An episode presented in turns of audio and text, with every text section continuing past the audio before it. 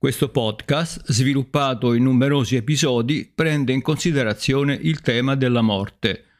Eh, questo argomento non facile né semplice da trattare, sia per la delicata materia che coinvolge, che per la possibilità di turbare la sensibilità dell'ascoltatore, viene collocato in una prospettiva di certo non religiosa, bensì collocato su un piano sociale sotto alcuni aspetti e successivamente incanalato nell'ambito della antica cultura dell'India.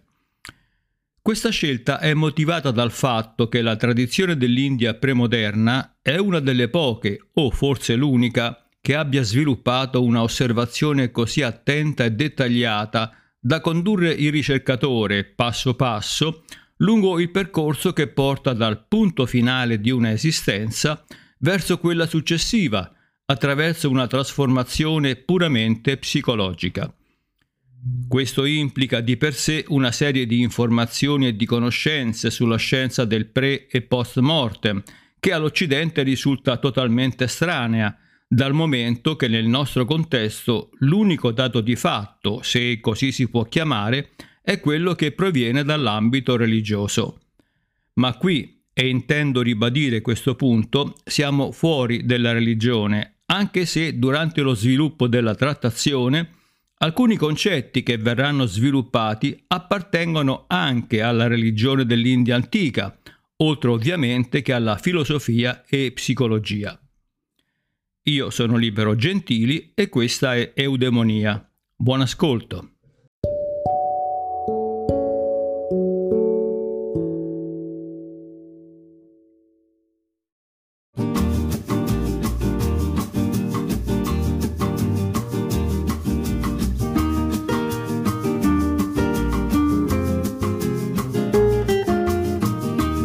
Questo mh, senso del passaggio, perché in realtà stiamo definendo eh, sia direttamente che indirettamente eh, il processo della morte come un passaggio, come eh, un attraversare un limite, attraversare un confine che è abbastanza labile questo confine. Dicevo, dipende se crediamo ovviamente nella prosecuzione della, della vita, poi sul termine vita dovrò specificare alcune cose anche qui. Se voi in India attraversate un tempio, passate attraverso una porta dove sopra l'architrave c'è raffigurato una maschera generalmente terrifica che esprime terrore e si chiama Kala Kirtimukha che si riferisce al processo della trasformazione. Kala è la trasformazione riferita al tempo. Ora, ogni volta che il visitatore del tempio, il devoto, che entra ritualmente in un tempio, passa questa, uh, questo Kala Kirtimukha che uh, suggerisce al, diciamo, al, al visitatore il fatto che lui sta passando da una condizione esterna ad una condizione interna, sta passando dalla morte, cioè sta morendo alla condizione profana, che è quotidiana, per rinascere alla condizione sacra. Il Kala Kirtimukha, se tu ti affacci lo vedi, non so quanti di voi abbiano mai abbiano fatto caso a questa cosa, ma in tutti i tempi. No? tu ti affacci e quindi è ritualmente considerato il passaggio attraverso la trasformazione, attraverso la morte. E questo si ripete due, tre, anche cinque volte. Quindi il, il fedele attraversa tutto un lungo corridoio e diciamo che il tempio è fatto in maniera squadrata dove ci sono tanti ambienti concentrici, quindi due, tre, cinque volte, ogni volta entra sempre più purificato nella ritualità non c'è niente di sostanziale, di fisico, nella ritualità la purificazione avviene interno. Il passaggio dalla morte alla nascita, dalla nascita alla morte è solamente una questione di coscienza dell'individuo, al di là di quello che è la funzione biologica della morte, ma qui stiamo parlando non del cuore che smette di battere, i polmoni che smettono di respirare, stiamo parlando di ben altro, credo lo abbiamo capito tutti questo, no? Quindi questo è il tema del nostro argomento. E allora eh, si purifica, si purifica sempre più fino a che entrerà nel Garbagria, che è il Santa Santorum, per dirla con la nostra lingua latina, che è quindi la, la, zona più sacra dove esiste l'effigie de, di quella divinità, dove esiste quella divinità sotto forma di immagine, di raffigurazione. E quindi la multi è in realtà la presenza effettiva di quella potenza, di quella funzione, che noi normalmente diciamo di quella divinità, ma di quella funzione. E quindi nel Tempio non ci si fa per pregare. Sì, è vero che si possono intonare determinati inni, inni vedici, inni eh, poi della, diciamo, dei Purana e così via, ma ci si va sostanzialmente per essere visti da quella Murti, per arrivare alla presenza di quella Murti. È sufficiente questo, nient'altro.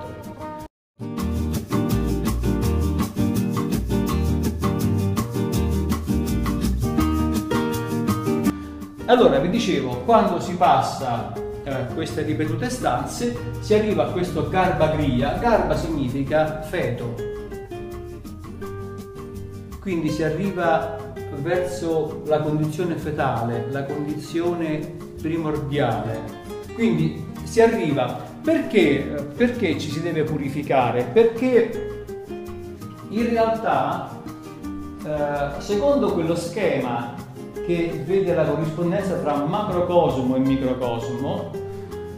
E da qui, faccio un inciso, da qui poi deriverà tutta la, diciamo, la teoria della rinascita, della re, eh, reincarnazione, della rinascita stessa, della trasmigrazione, proprio attraverso questo continuo morire e rinascere, poi passo un'altra volta una stanza morire e rinascere, perché naturalmente c'è questa corrispondenza tra macrocosmo e microcosmo. Allora, se io eh, analogamente a quello che faccio nella, eh, diciamo, nella eh, funzione rituale, analogamente eh, c'è questa corrispondenza tra il mio mondo e, e l'universo intero, quindi che comprende più esistenze, che comprende più livelli di vita, di esistenza, Naturalmente la funzione è quella, cioè questa rinascita della morte, rinascita, morte, rinascita, morte, rinascita. Ci sarà un momento finale, naturalmente, che le varie, eh, le varie correnti religiose poi individuano come liberazione finale o con termini diversi. Però la, sostanzialmente è questa la funzione del passaggio. Quindi il passaggio rituale che eh, avviene attraverso la visitazione di un tempio non fa altro che eh, ritualmente ricreare quella trasformazione o quella successiva purificazione dell'individuo. Gala è il principio dell'azione, il principio dinamico dell'azione, senza il quale non è possibile nessuna trasformazione.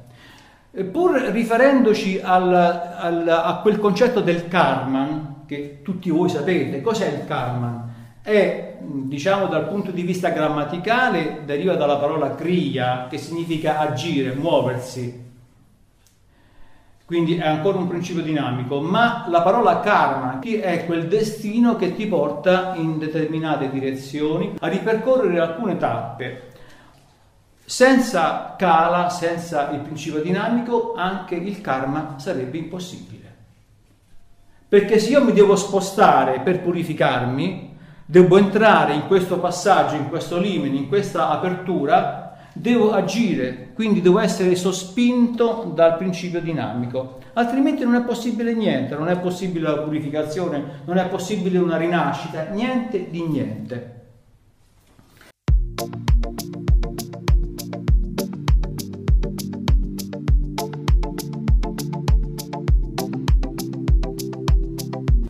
Noi siamo abituati solamente a considerare l'individualità, ossia l'essere umano. Tutt'al più, tutt'al più secondo le eh, nostre religioni, alle quali normalmente l'occidentale appartiene, ci sono due dimensioni, quella angelica e quella demoniaca, infera. Ora, mh, mm, questi due aspetti sono visti dal, secondo la prospettiva religiosa come premio e come penitenza, come bene e come male. Questa dualità non è molto, diciamo, eh, fondamentale in questo tipo di cultura, perché eh, l'esistenza è vista secondo questa ampia prospettiva, ossia esiste la condizione umana alla quale ci riferiamo noi, che vive in un certo piano di esistenza che viene denominato Manushya Loka. Loka significa mondo, dimensione, quindi la dimensione umana. Però contemporaneamente esistono altri piani di esistenza, Svarga, che potrebbe essere tradotto come il paradiso, non come premio, attenzione, perché noi quando parliamo di paradiso diciamo, eh, quando muori vai in paradiso, no, Svarga, che è la regione superiore degli dei, d'accordo? Di queste uh, potenze, di queste realtà superiori all'uomo, e Patala, gli inferi. Quindi il Manusha Loka è la cerniera tra queste due dimensioni quelle eccelse degli dei e quelle infere degli asura.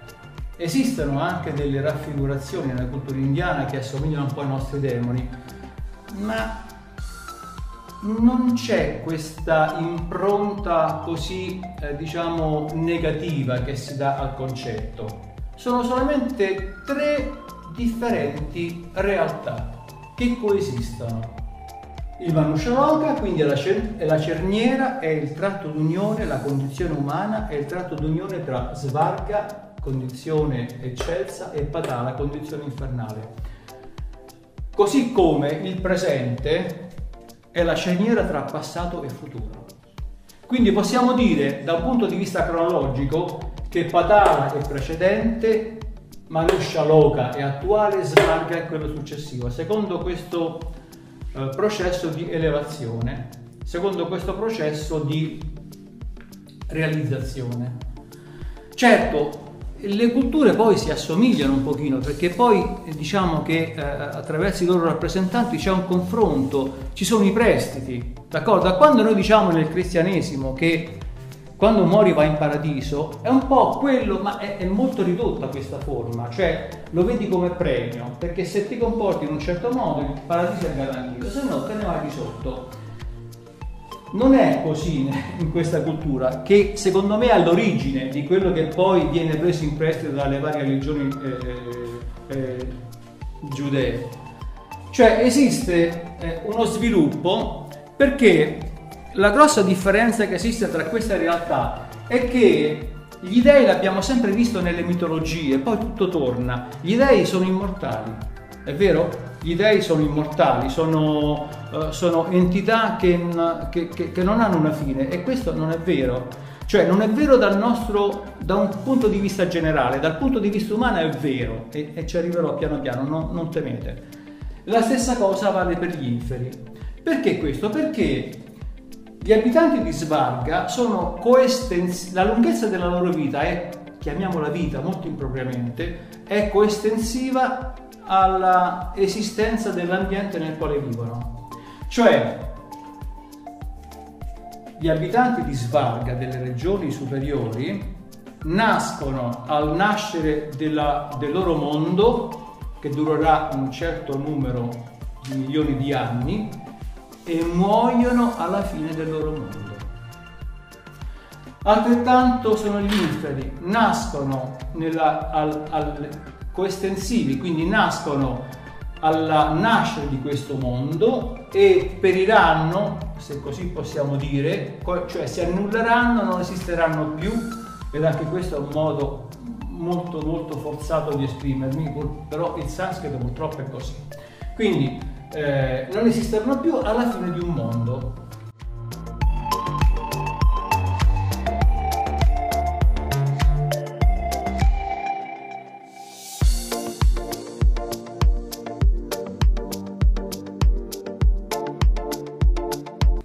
Allora è chiaro che per noi sono immortali perché la durata è diversa. La durata di questi mondi del Manusha Loka è diversa perché noi non siamo altro che frammenti di Manu, del genio della specie. Noi ci contraddistinguiamo dai Deva e dagli Asura perché siamo frammenti in successione di questo genio della specie che è Manu. Allora, chi è Manu? Cos'è Manu? può essere considerato uno degli dei o uno degli asura.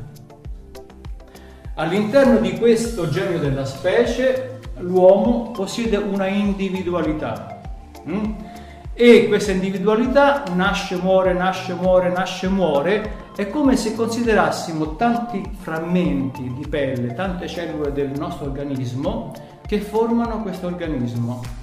Ecco il motivo per il quale dal punto di vista delle cellule, l'uomo, se la cellula potesse pensare, l'uomo è immortale perché la cellula ha una durata infinitamente più breve del corpo umano.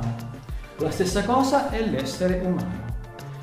In, questo, in questa vita frammentaria, ovviamente, cosa succede? Che l'uomo perfeziona le sue potenzialità, lo sviluppo delle sue possibilità e naturalmente noi da quando nasciamo a quando nell'età avanzata moriamo, abbiamo acquisito una conoscenza, abbiamo acquisito delle potenzialità, delle possibilità, cioè il bambino non ha le stesse possibilità né fisiche né psicologiche che può avere un uomo adulto o addirittura un uomo maturo, naturalmente. Quindi ogni uomo acquisisce queste potenzialità e sono le sue, di ognuno di noi, ma sono al, tempo stesso del genio della specie che si sviluppa. È come se a un certo punto il genio della specie nascesse con il primo uomo che è apparso nella Terra e morisse con l'ultimo uomo che sarà sulla faccia della Terra. D'accordo? Quindi, allora, è chiaro che questi sono considerati immortali, ma solamente da un punto di vista dell'uomo, non dal punto di vista generale. Noi siamo solamente un frammento, una parte, d'accordo? Ed è l'unica eccezione che esiste nell'universo. Ora, quanto, che rapporto c'è tra la durata di questo mondo e la durata dei mondi superiori ed inferiori? 852.000 anni, un anno degli dei è 360 anni degli umani. Quindi quanto durerà il nostro mondo? Fate la moltiplicazione, l'ho fatta e viene 306 milioni 720.000 anni. E questo vuol dire che la durata di Manu è questa. Ora, gli umani sono limitati dall'individualità, quindi il grosso limite che ci differenzia, chiamiamolo limite perché al momento non trovo eh, eh termini che possano adattarsi meglio, è formato dall'individualità. Quindi eh, eh, questa individualità fa sì che non ci sia questo senso di unitarietà. Le cellule, se potessero ragionare, ambirebbero a, a diventare l'essere umano, il corpo, d'accordo? Ha questo senso perché io ho questo senso di unitarietà, va bene? Perché sono un individuo che ha la coscienza generale del corpo. La cellula sa che ci sono intorno altre, eh, altre sue consimili e quindi sente, percepisce questa separazione, d'accordo? La stessa cosa è l'essere umano rispetto a questi. Perché l'uomo vuole l'immortalità?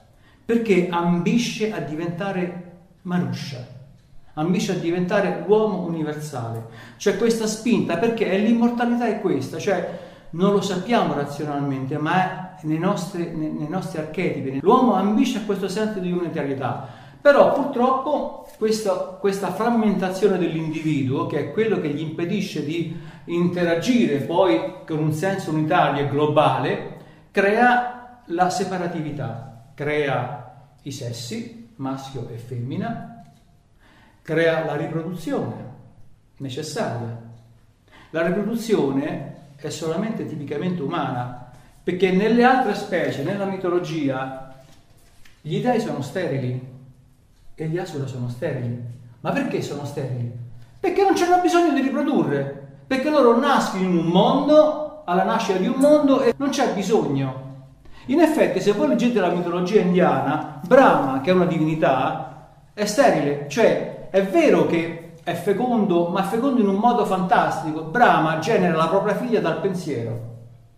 Pensa alla figlia e questa si materializza. Non è la specie, capito, che si unisce, Oppure anche altre divinità, altri dei possono anche essere possono anche generare, ma unendosi con il sesso opposto di altre specie, non della stessa.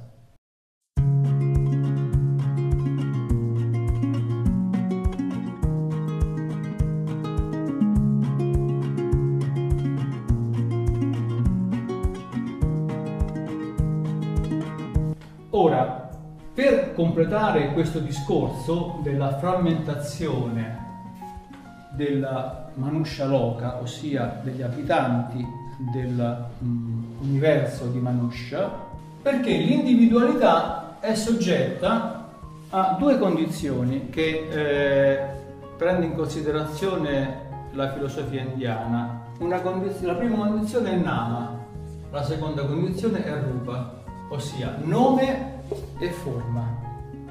Nel momento stesso in cui noi siamo soggetti all'individualità, automaticamente siamo soggetti al nome e alla forma. Da qui deriva la frammentarietà, per cui ogni nome è diverso e la forma.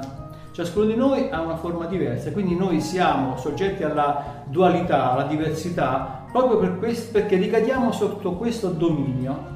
D'accordo? Allora, eh, cosa succede? E eh, qui posso anche cominciare a concludere, e questo discorso forse non vi, piace, non vi piacerà molto, soprattutto per l'uso che se ne fa oggigiorno, che nel Manushaloka esistono tanti componenti, ossia tutti i componenti che si svilupperanno, chiamiamoli componenti in maniera molto purtroppo non bella, non piacevole, che si svilupperanno come esseri individuali, sono tutti presenti.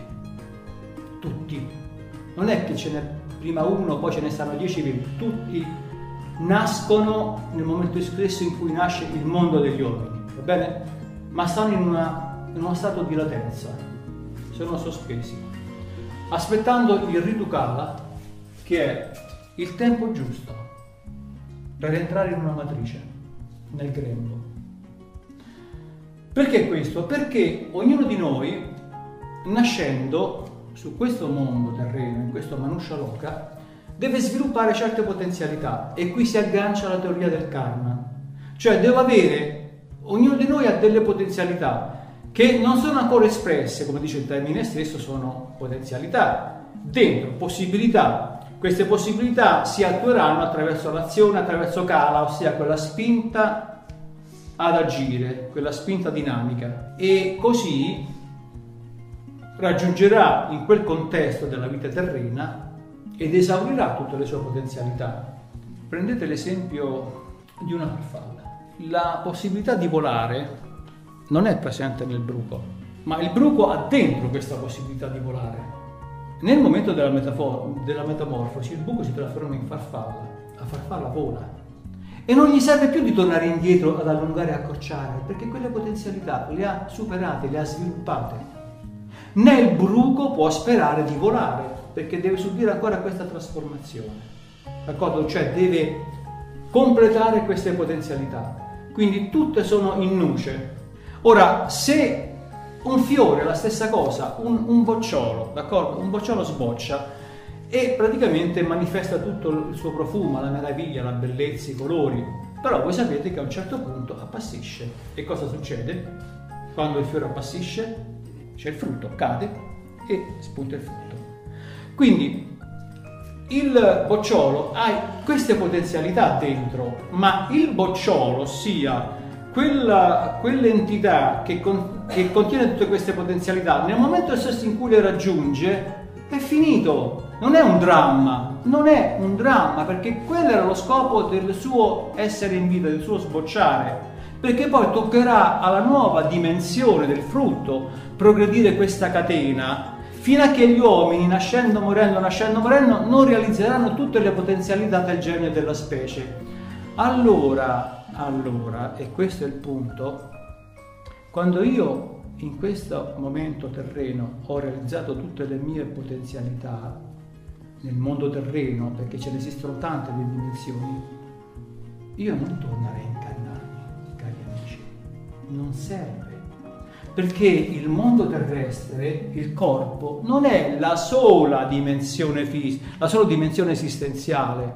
Non è la sola, ce ne stanno infinite, capite? Perché? Perché dovrei tornare nel mio corpo quando io ho sviluppato tutte le mie possibilità? È come se la farfalla volesse tornare nel bruco, ma perché? Che senso ha tutto questo? Procederà verso un'altra direzione, che è sempre vita, ma non è più vita corporea, capite? Perché il genio della specie aspetta che tutte le possibilità siano esaurite in tutte le altre dimensioni, in tutti gli altri livelli, che sono tantissimi. Quindi non ci si reincarna subito dopo che si è morti, ma ci si reincarna, scusate, ogni 306 milioni 720 mila anni. Cioè quando il genio della specie morirà insieme al Manusha Loka e tutte queste latenze torneranno di nuovo tutti insieme a sviluppare questo kalpa. Quindi, amici miei, ci rivedremo tra 306 milioni e 720 mila anni, mi dispiace per voi. Non domani e manco dopodomani. Ed in questo devo essere onesto, intellettualmente onesto, il cristianesimo ha ragione, non ci si reincarna. Ci si reincarna dopo 306 milioni 720 mila anni ma 306 milioni di anni nell'esistenza universale non sono tanti, perché quante volte è nato un universo e poi è morto, e poi rinato e poi rimorto? Vetusta è talmente grande e vecchia, antica, che l'uomo non può neanche concepire questa durata. Noi ci preoccupiamo, ma perché poi viviamo un mondo così ostile? Perché?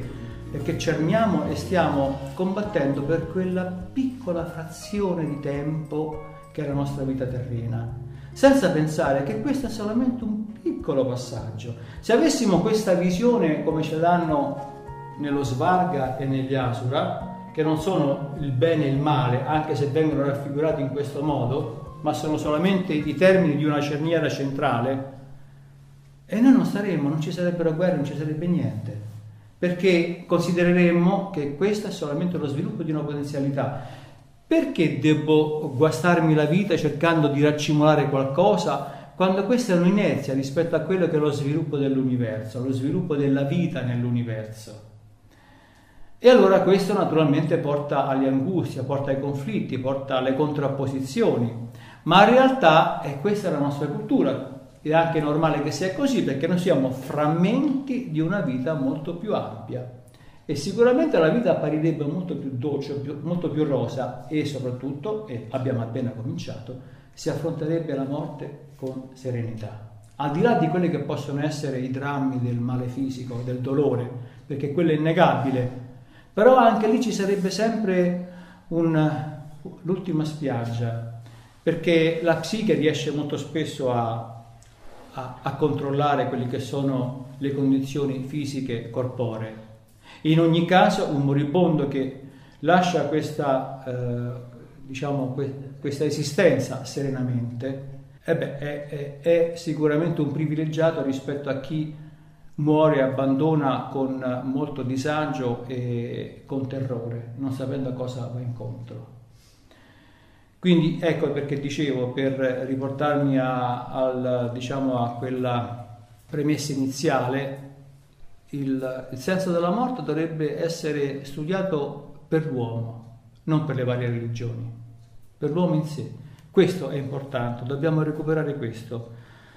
E, e io credo che comunque attraverso vari sbandamenti, in ogni caso considerate che inevitabilmente all'interno del Manusha Loka c'è una gradualità e un progresso, inevitabilmente. Quindi il paradigma, il modello è quello.